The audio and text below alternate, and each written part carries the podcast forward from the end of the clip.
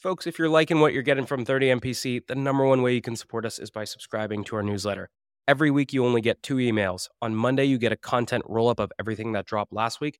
And on Fridays, I pick one topic and I personally write a deep dive on things like how to cold call, how to run a discovery call, or even how to hire an AE. So if you're liking what you're getting here, take two seconds, go to the show notes. You'll see a button to subscribe to our newsletter, or you can go to 30mpc.com backslash newsletter and do it there. We'll catch you soon. Cheers.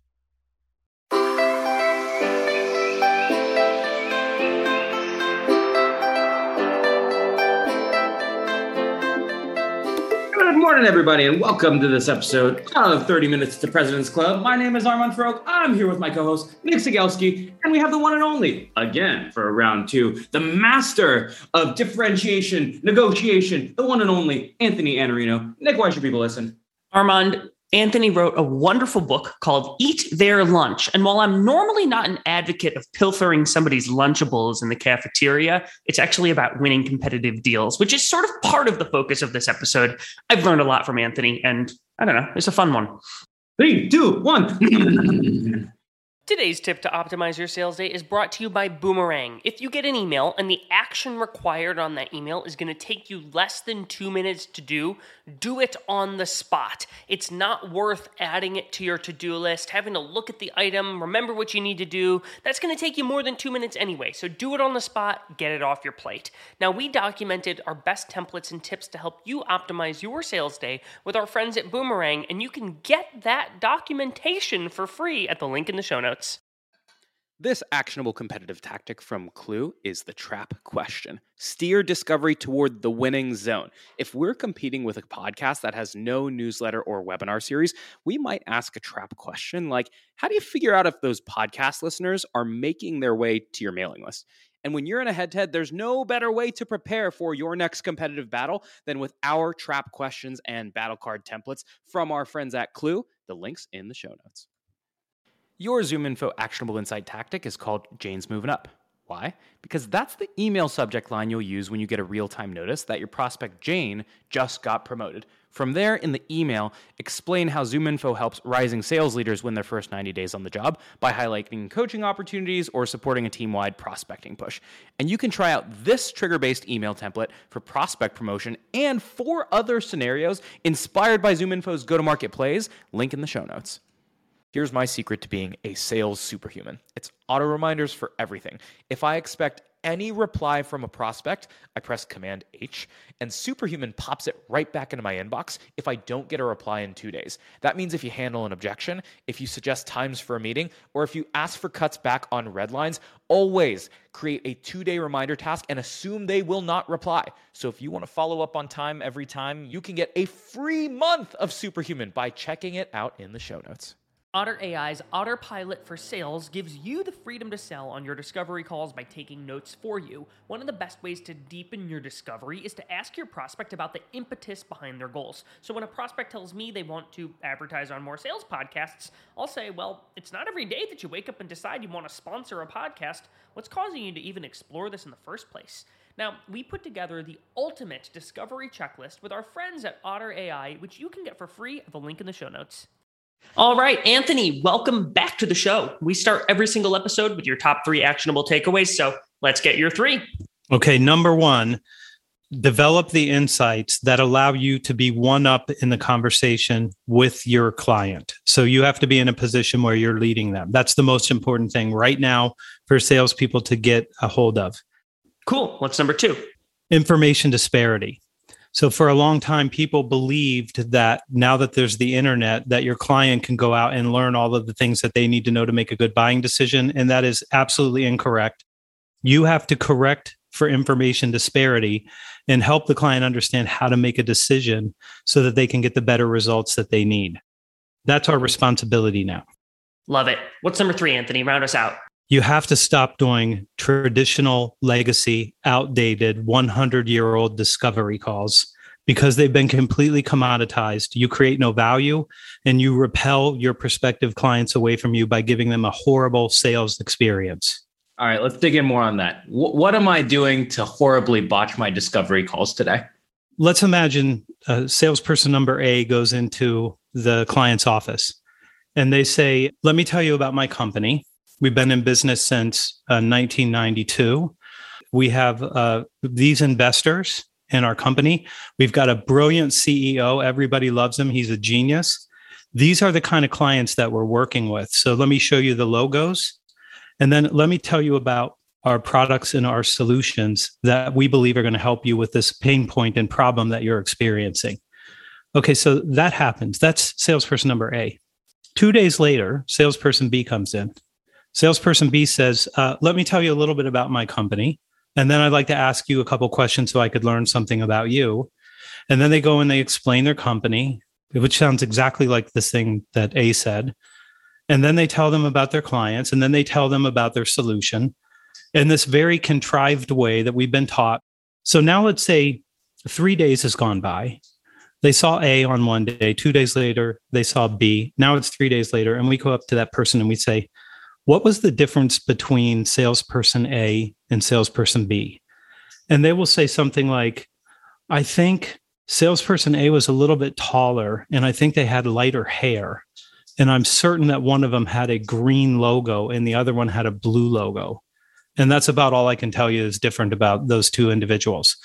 This is the commoditization of the most important part of the sales process in every single salesperson that's been brought up with legacy approaches. And listen, I'm not throwing any stones. I, I practice all of the legacy approaches. I even know how to do a high pressure sale, and and I actually executed that uh, early in my career. I was able to execute that. So I've done these things. I know them, and I know right now that it doesn't work. And the reason it doesn't work is because there's no novelty, there's no value, then, it's completely self-oriented at the beginning. So we have two people to blame for this: marketing. Marketing says tell them the story, and then product people come around behind them and say, explain the product to them because it practically sells itself. And, and Armand, I know in your experience selling a SaaS solution, you really don't have to do anything except take the order. I mean, everybody's just trying to buy SaaS solutions all day long, right? And you don't, it sells itself. Once you show them the great features and benefits, they're like, Armand, how fast can I have a contract? Or maybe that doesn't really happen. Uh, you know, fortunately, I uh, at five six strong, I usually win the the height battle that you referenced. So people remember me as the the tall guy, and then people just they just buy. Um, but for for all of the other plebeians out there where people don't buy, Anthony, yeah. I'm curious. Instead of throwing up my NASCAR logo slide, one of the issues that you mentioned earlier is buyers are already coming in mind with two or three things that I'm looking for, or all of my check boxes that that I need to hit. And so I jump on that call. I'm running a discovery call for the first time. How should I start it instead? I would start it with an executive briefing.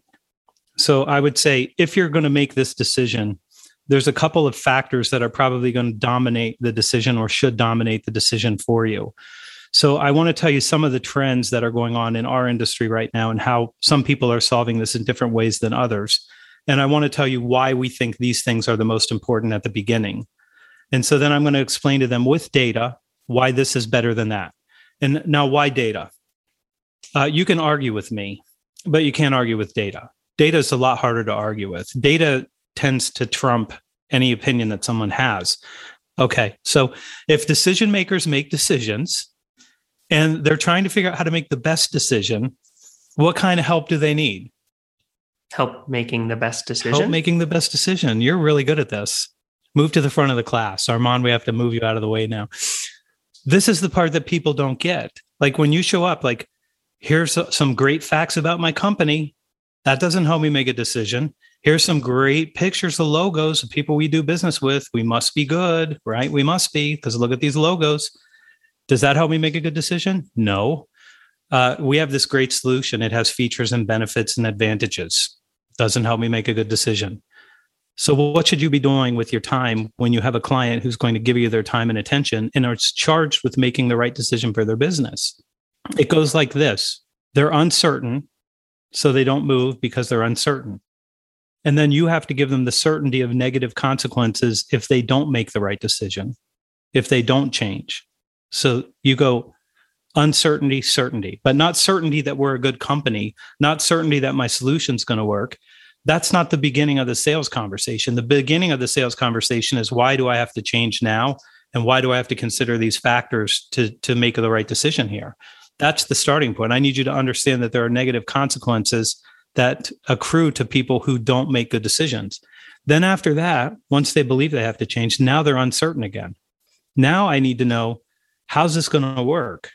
And then I have to give you the certainty of positive outcomes. Now I can tell you the reason we do this this way is because it ensures that you get the positive outcomes. And the reason we showed you a picture of our CEO in this presentation is because we already told him about you and he told us to give you the resources that you need so that you can succeed. Like you have to tie everything back to them. It's you're trying to serve them if you think that you're trying to sell your solution, you're making it really hard because you're trying to sell your solution. What you're trying to do is help the person make the best decision for their company. And I would argue that the person who they trust to help them make that decision, Chris Beall from Connect and Sell says it this way people buy from people that they trust more than they trust themselves to make that decision. So they're trusting somebody they believe has more information that would help them make a better decision than they could make on their own. So n- now you understand consultative selling. Look at that. I'm done. I'm ready to go. I want to ask you a question. One of the things that I've always been taught to say is, Hey, I've put together some agenda items and some things that I'd like to talk about today, but you're the customer. You're important. You might have some things you really want to make sure we cover today. Can you let me know what you'd like to accomplish with today's call? Sometimes when I say that, the customer completely derails the agenda and they start peppering me with like fact finding questions about SLAs and what we cost and how many customers we have. That's question one. Like, how do I handle that? Yeah, I, I mean, you can try it. I, it works perfect, but you have to also recognize that what you're doing the way that you do this when you get derailed it's because you let go of control of the process. So right. you've invited them like if you want to change this even though it's not going to serve you even though you're asking questions that aren't necessary for you to need this information because we're not even past why change you know you you let that happen. Yeah. so i'm the boss of the of the sales call. So the reason i'm the boss of the sales call is because i do this every day I help people get better results. And I know the conversation that we need to have. Yeah. You're going to have a lot of questions. We're going to answer all of those questions. But the best thing to do is to put a frame around the conversation at the beginning. And let me try to say this, Nick, without hurting your feelings, because I you won't I, hurt my I, feelings. really I'm like always you, interested in being improved, not being approved, Anthony. The the way that you stay in the meeting until 4:30 is by deserving to have the time between three o'clock and 4.30 that's how you do it. So you can say can i confirm this? And they can still be going like this the whole time. They can still be looking at their watch. And they can say you know what? I'm sorry. I, I got to go do this thing. And trying to lock them into that time is not as powerful as being powerful in the conversation. So they stay with you because they're learning so much and enjoying the conversation and recognizing that they're going to have a better decision at the end of this. So let me just say this here with you because I've not said this to anybody, but I'll say it here. The sales process is designed to make the salesperson successful. The sales process is designed to make the salesperson successful. That's what that's for there. It's not to make the buyer have a great decision. It's to sell your stuff. That's what it's designed for. And we've been promised that if you follow the sales process as it's written and you do exactly what happens, you win at the end. And that isn't always true. And it's because that process is designed more to serve you than it is to serve them. So now you have to switch your thinking and say, I'm facilitating a buyer's journey. I'm facilitating a needs based buyer's journey. They need things. I help them get the things that they need so that they can successfully conclude that. And Nick, you have to just occupy the space that you have. So the space that you occupy is I'm one up because I do this every day. And you're talking to me. And generally, you can tell if you're one up if the other person is paying you. Like if they're paying you, they needed the help. So you're in the one up position. You have to occupy that. So I would just caution anyone listening to this don't take a position where you're trying to manufacture what you want to have happen without doing it through the sales conversation. So the tie down that you want to do, or, or the Sandler upfront contract. David Sandler called people from telephone booths and said, It's raining outside, and I came all the way over to meet you. Uh, will you please let me in? I mean, that was the tactics in 1967. So when you start studying these things, you have to say, is that principle uh, or is that a tactic that should exist in a different time? Because I'm going to tell you, you call somebody now and they're going to be like, dude, you need a raincoat. Like you, you're going to have to get to the airport and you got to walk there. You need some galoshes. You're going to need to get warmed up, man, because they're not going to let you in with that. Like I'm not going to give you a sympathy uh, win. Like those are just super, super tactical things. Prove it. Just prove it. Be the person that knows enough. Anthony, my question is, you know, I, I, tend to do a little bit less of like the formal upfront contract, but uh, what I do do is there are solutions that Nick and I have sold in the past. He sold an ERP in the past. I sell a compensation tool that can solve for 10 different things. And sometimes the way that I start my calls is trying to understand why they took the call in the first place. So I can get a sense of what directionally is important to them. Because I feel like if I brought a point of view on the 10 criteria that are important for their decision, I might miss the mark entirely. Or they might be like, sure, but like we're not focused on like half of the things that you guys do. These are the things that are important to me. So are you literally doing that on your first call? Or how do you deal with presenting some insights when your solution might solve for 10 different things and you need to figure out what use case is best first? Yeah, so I'm I'm going to start with insight. So first thing I'm going to say is uh, Armand, the first thing that we think is the probably the most important thing for you to be thinking about as you think about compensation just generally and how you structure these things and how you deliver whatever it is that you deliver there, Armand. Right now, 40% of people in the United States that have jobs are prepared to quit. Uh, 60% of the 40% are prepared to quit even without another job and they've decided that they don't want to do the work that they did in the past and they're open to looking at new opportunities many are going to leave before they have those new opportunities. It's called the great resignation. If you're not following that that should be something you talk about now because compensation is one of the huge factors. So that that is something that's happening right now. The other thing is is that the experience that people are having at work is not up to what they want anymore. So a lot of the people that are leaving are like, the experience here is not good enough and I'm leaving. And part of that is compensation, and part of it is how they're treated, and part of it is the transparency on things like compensation. You can go in two or three Google searches, find insights to say, so one of the factors that we think is important is to have the compensation structure that allows you to show people that uh, two things. One, that it's going to be attractive for them and then two that it's going to be a, a, way that they can grow and you can retain people in a very difficult environment so i'm going to set the conversation up about what are we really doing here. We're not talking about software that lets you make compensation decisions or to track those things whatever it is. Uh, we're here to talk about how we help you have a structure that allows you to grow your business. So i'm going to level four. Why? Because they don't care about level one two or three. They don't care. So I got to go, what do they care about? Why am I worried about compensation? Because I'm losing people, or because I can't get the people that I need, or because it's not transparent and people don't understand it, or whatever the problems are that you solve. But I'm going to go up a level to what the strategic outcome is because I know when I'm talking to a decision maker, then then they're going to hear something very very different from me. I don't want to sound like anybody else. I want to know more. I want to know more about compensation. I want to know more about labor markets. I want to know more about what causes people to be retained and why they leave. Uh, that that's now part of what you need to know and understand. And there's tons and tons of data that you can get from the Bureau of Labor Statistics.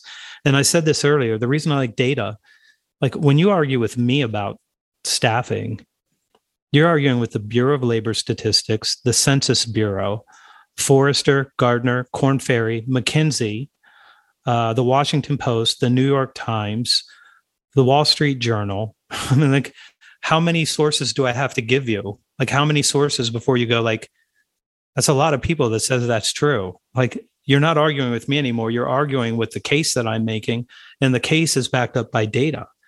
And so then I, I have a different situation with people because I'm showing up and I'm teaching them something that they didn't know, but that they like to know. Can you talk to me about your opinion on slide decks in the sales process? In the sales process, that's different. So I like four slides for an executive summary. The first one in my slide deck is the fact that uh, HubSpot ran a, a poll that's called the uh, Not Another Marketing Marketing Survey. and that, that's the HubSpot name for it. And the first bullet point that I pulled out of that was that 29% of people say that they want to talk to a salesperson as part of the discovery about a product. And 71% said, I would rather do my own research because once I talk to a salesperson, they're going to push their agenda on me.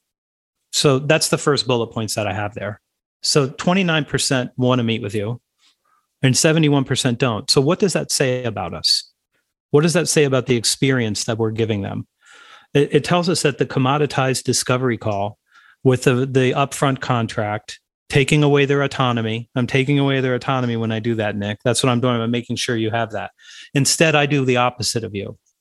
I don't know if any of this is going to make sense for you right now or not, but I'd love to share it with you. And if there's a next step, we'll both know that. And if not, you'll know how we think about this. You're free. I, I don't need to. T- I don't need to like handcuff you to the chair while I give you the slide presentation. I want you to be an active participant in the conversation with me. So I go the other way. Now they feel like they're free, so they don't have to worry about me pushing them in a direction. And instead, I can have a conversation about how to make decisions. So I have a, a very strong opinion on opening up with a deck that starts to answer the question, why us? And that that is the worst possible starting place because it assumes they've already made the decision to change. They already know how to make that decision. And that all they have to do is understand how good you are, and then they can say yes. But they've not had those conversations. They don't understand how to make the decision. They don't know how you're different from the other one. And it's impossible for them to make any sense out of that, except for you wasted the first 18 minutes of the, the hour with them. And rather than that, get into like what's real in their world. And you know, that that's a different thing. So from the second slide uh, in my deck, um, we we start talking about the fact that 57% of the decision is made before they meet with a salesperson. And the the reason that they do that is because they save about, according to Gartner and I believe their their data is probably right, they spend about 17, 18% of their time talking to salespeople. So that's it. So you're getting maybe 6% of their total buying process. You're getting maybe 6%. And you decided to use it on a slide deck that doesn't really address why change at all. And that doesn't give the client a good experience. So I don't think that you should sell with a slide deck in that particular way. Now, I like showing people data, I like teaching them, I like making sure they understand how to make the decision. But that's a different slide deck. And you don't need 100 slides to do this. But let's uh, taking this in a slightly different direction. So, Anthony, you say that you know X percent or 50 plus percent of the decision is already made before someone is talking to a sales rep. And this happens to me all the time is there are competitors that are more established and feature for feature do close to everything that we do.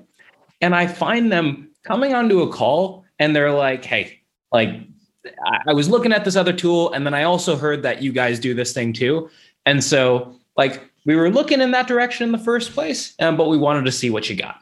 Right. And so that first time where I'm already slated with a competitor situation, what do I do from that point forward yeah. in my? Yeah, that's that that's now you have to pivot to something else.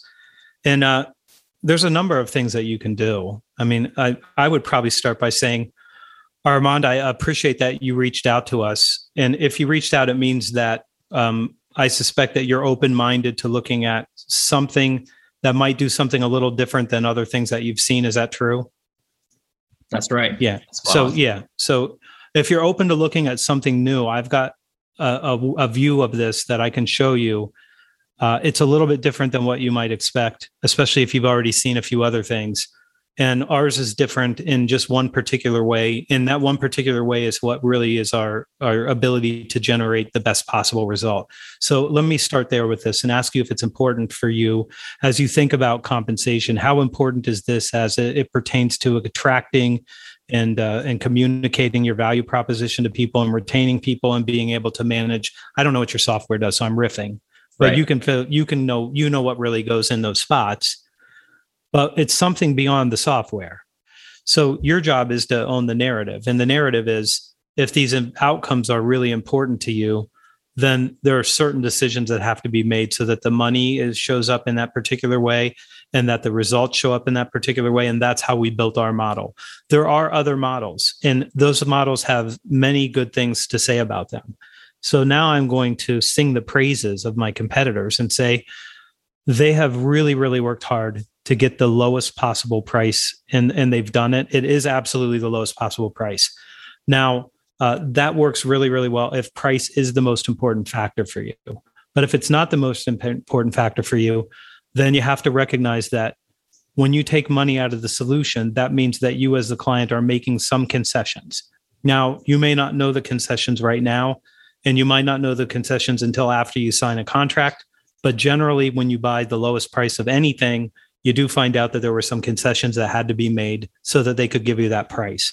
What we've done is said we're we're not going to do anything that would take money out of the solution so that we could guarantee that the client gets the results that they actually are paying for. And they do pay a little bit more. It's maybe it's eight pennies armand. You got eight pennies. You walk around with an engagement ring in your pocket like many of them i think. I heard you got a pocket full of those things. I don't know but uh, you you you talk about it's eight pennies more on, on the dollar, but you're you're going to get the value that you can't get when concessions have been made. So you tell me, is it important enough for you to invest a little bit more? Yeah, it's a game. You got to be able to tell the story though, and and your your model maybe has a concession too. So if you have the highest price, you have one concession. You have to pay more for this. That's the only concession. You pay a little bit more. After that, there's no more concessions. And that's a different model. And Anthony, you're talking about there being a cost to making these concessions when you go with a competitor. Let's take competitors off the table. And let's say that someone is just fighting me dollar for dollar. There's no more competitor in the environment. I'm pricing them at 100K. They want me to be at 50K. And one of the things that I've learned over time is creating a cost to them negotiating. So they have to make trade offs. So I'm curious if you're doing something similar or how you approach it when there's no competitor in play and people are asking you for discounts. I'll go, I can go 96. I can go to 96,000. That's not a problem for us. Um, I, I am going to ask you, though, to invest a little bit of time in so we can make sure that we get this done because I'm going to pull a little bit of money out and I want to make sure that you got skin in the game. Is that cool? I'm I mean I'm I'm just going to do what I want to do. Like and I'm giving 96 cuz you anchor me at 50. I have every right to break that anchor. I have every right. That's not a serious offer. So I don't have to pretend it's a serious offer. And now if he thinks my not a serious offer, well, guess what? You started it. And and generally that's how it works anyway. Like you're going to go with smaller and smaller increments every time you have a negotiation. I would do one though. I would just do one and say this is what I can do after that, I won't have anything else that I can give you and still get you the results that you want. I mean, you can start by saying, when we had this conversation, it was really important for you to have this particular outcome. Did you change your mind around that? Because at 50,000, you can't have that outcome. You can't have it at 50,000. I'll give you something for 50,000 if you want, but it can't be that outcome. What changed for you? And, and why do you want to take money out of your own solution in the first place? Like, why do you want to? They don't know why they want to. I'm supposed to ask you for a better deal. Okay, you did. I went from 100 to 96. You got a better deal. I never gave anybody that deal before. I've given people 10,000, but I've never given them 4. this is this is awesome. We're we're running out of time. Anthony, this has been one of my favorite round twos that we've ever done. And again, we're running out of time, so we got to move to the final question. And the final question is this We've talked about a lot of really good best practices that salespeople should be doing. And now we need to flip that on its head. And so, my last question for you is what's one bad habit that you see a lot of salespeople exhibiting that you think they need to stop doing because it hurts them more than it helps? when you believe that asynchronous communication and i know that like this is the silicon valley ethos and everything is supposed to be slack and we're supposed to not ever communicate with each other uh, it's a horrible, horrible idea for salespeople. Phone first, always. And you always make the phone call first because if you get someone on the phone, you don't need to send an email. And then if you get them on the phone and you get a yes to a meeting, you don't need a sequence. And you can tell your marketing, your chief marketing officer, I don't need a sequence because I can just call people and talk to them on the phone and get them to give me a meeting. And uh, that that is where you have to be. And look, if you're afraid of calling people, you're never going to be a great salesperson. You're not. You cannot be afraid of your client under any circumstances, whether they're a prospect, whether they're existing client, whether they're mad at you, whether they're an aggressive negotiator. You're the one that has to be in charge of facilitating their buyer's journey because if they do it, Armand, they're going to do something dumb like ask you for 50,000 when the deal is 100. Like they'll do stupid things and you have to try to prevent them from hurting themselves and their results because they're in our care when we're with them. Like they're in our care. We're the ones that are helping them make sure that they don't hurt themselves. Because when they make bad decisions, they hurt themselves, they hurt the people on their team, they hurt their company, they hurt their own customers and their clients. Nobody benefits from this. Nobody benefits from this. So you have to do the work, be one up, and uh, and make sure you take care of people. Oh man, I'm gushing. Such a good episode, Anthony. Is there anything that you want to promote before we jump off here? in March, there's going to be a book that is released, and it is going to be called Elite Sales Strategies. And it, it's because the publisher is afraid to call it One Up. I'm not afraid to call it One Up. Uh, and when you see this book, it's 10 strategies uh, that all together will make sure that you're one up in every single conversation. So we'll, we'll maybe you can do something about that when we get closer, huh? Absolutely. Cool. Anthony, thank you so much for joining us on the show. Everybody, stick around for a 60 second recap from me and Armand coming up soon. Today's deal acceleration cheat code is brought to you by Pipedrive, which is a CRM built by sellers for sellers. The best way to drive your pipeline forward is to every single day pull up a list of all of your open opportunities and look at each opportunity by stage and think, what can I do today that will increase my likelihood of winning this deal? That's how you keep your ops moving forward in between meetings that you have on the calendar. Now, we documented five cheat codes that can help you cut your sales cycle in half with Pipedrive. There's a link in the show notes to steal them. Today's show is brought to you by Exactly Forecasting, which is a flexible sales forecasting solution that uses AI and data to help you call an accurate sales forecast. Gartner says over half of sales leaders don't have high confidence in their forecast. One way we recommend to improve your forecast is to align as a team on explicit attributes that must be true in order to deem a deal forecastable. That way, your forecast will get clearer and the team will know where to focus efforts. We put together a forecasting 101 guide with our friends at Exactly. Get it for free in the show notes. Today's prospecting tip is brought to you by Super Cadence by Influ2, which helps cut through the noise of oversaturated prospecting channels. If you want to get your prospects' attention, you got to do stuff a robot would never do. One of my favorite plays is getting warm introductions to the accounts that I'm targeting via salespeople who work at that account. Salespeople help salespeople. Another approach could be using Super Cadence to run SDR ads to put a face to the name. Now, we worked with Influ2 to put together a special toolkit on ways to humanize your outreach, which you can get for free at the link in the show notes. Your top four takeaways from this episode with Anthony Iannarino include number one, lead with insights to show that you know their business. And that brings us to number two. Don't assume that your customer deeply understands their own world, which brings us to number three.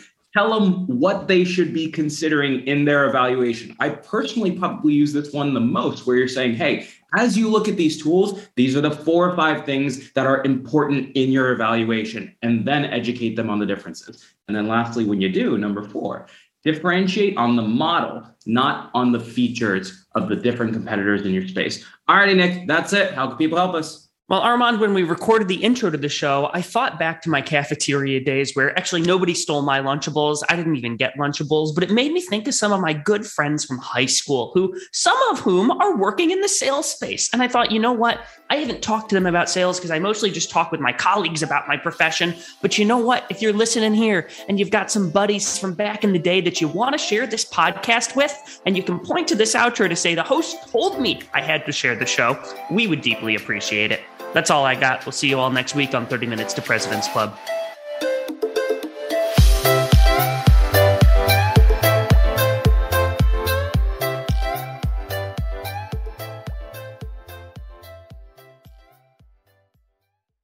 Today's show is brought to you by Exactly Forecasting, which is a flexible sales forecasting solution that uses AI and data to help you call an accurate sales forecast. Gartner says over half of sales leaders don't have high confidence in their forecast. One way we recommend to improve your forecast is to align as a team on explicit attributes that must be true in order to deem a deal forecastable. That way, your forecast will get clearer and the team will know where to focus efforts. We put together a forecasting 101 guide with our friends at Exactly. Get it for free in the show notes. Today's prospecting tip is brought to you by Super Cadence by Influ2, which helps cut through the noise of oversaturated prospecting channels. If you want to get your prospects' attention, you got to do stuff a robot would never do. One of my favorite plays is getting warm introductions to the accounts that I'm targeting via salespeople who work at that account. Salespeople help salespeople. Another approach could be using Super Cadence to run SDR ads to put a face to the name. Now, we worked with Influ2 to put together a special toolkit on ways to humanize your outreach, which you can get for free at the link in the show notes.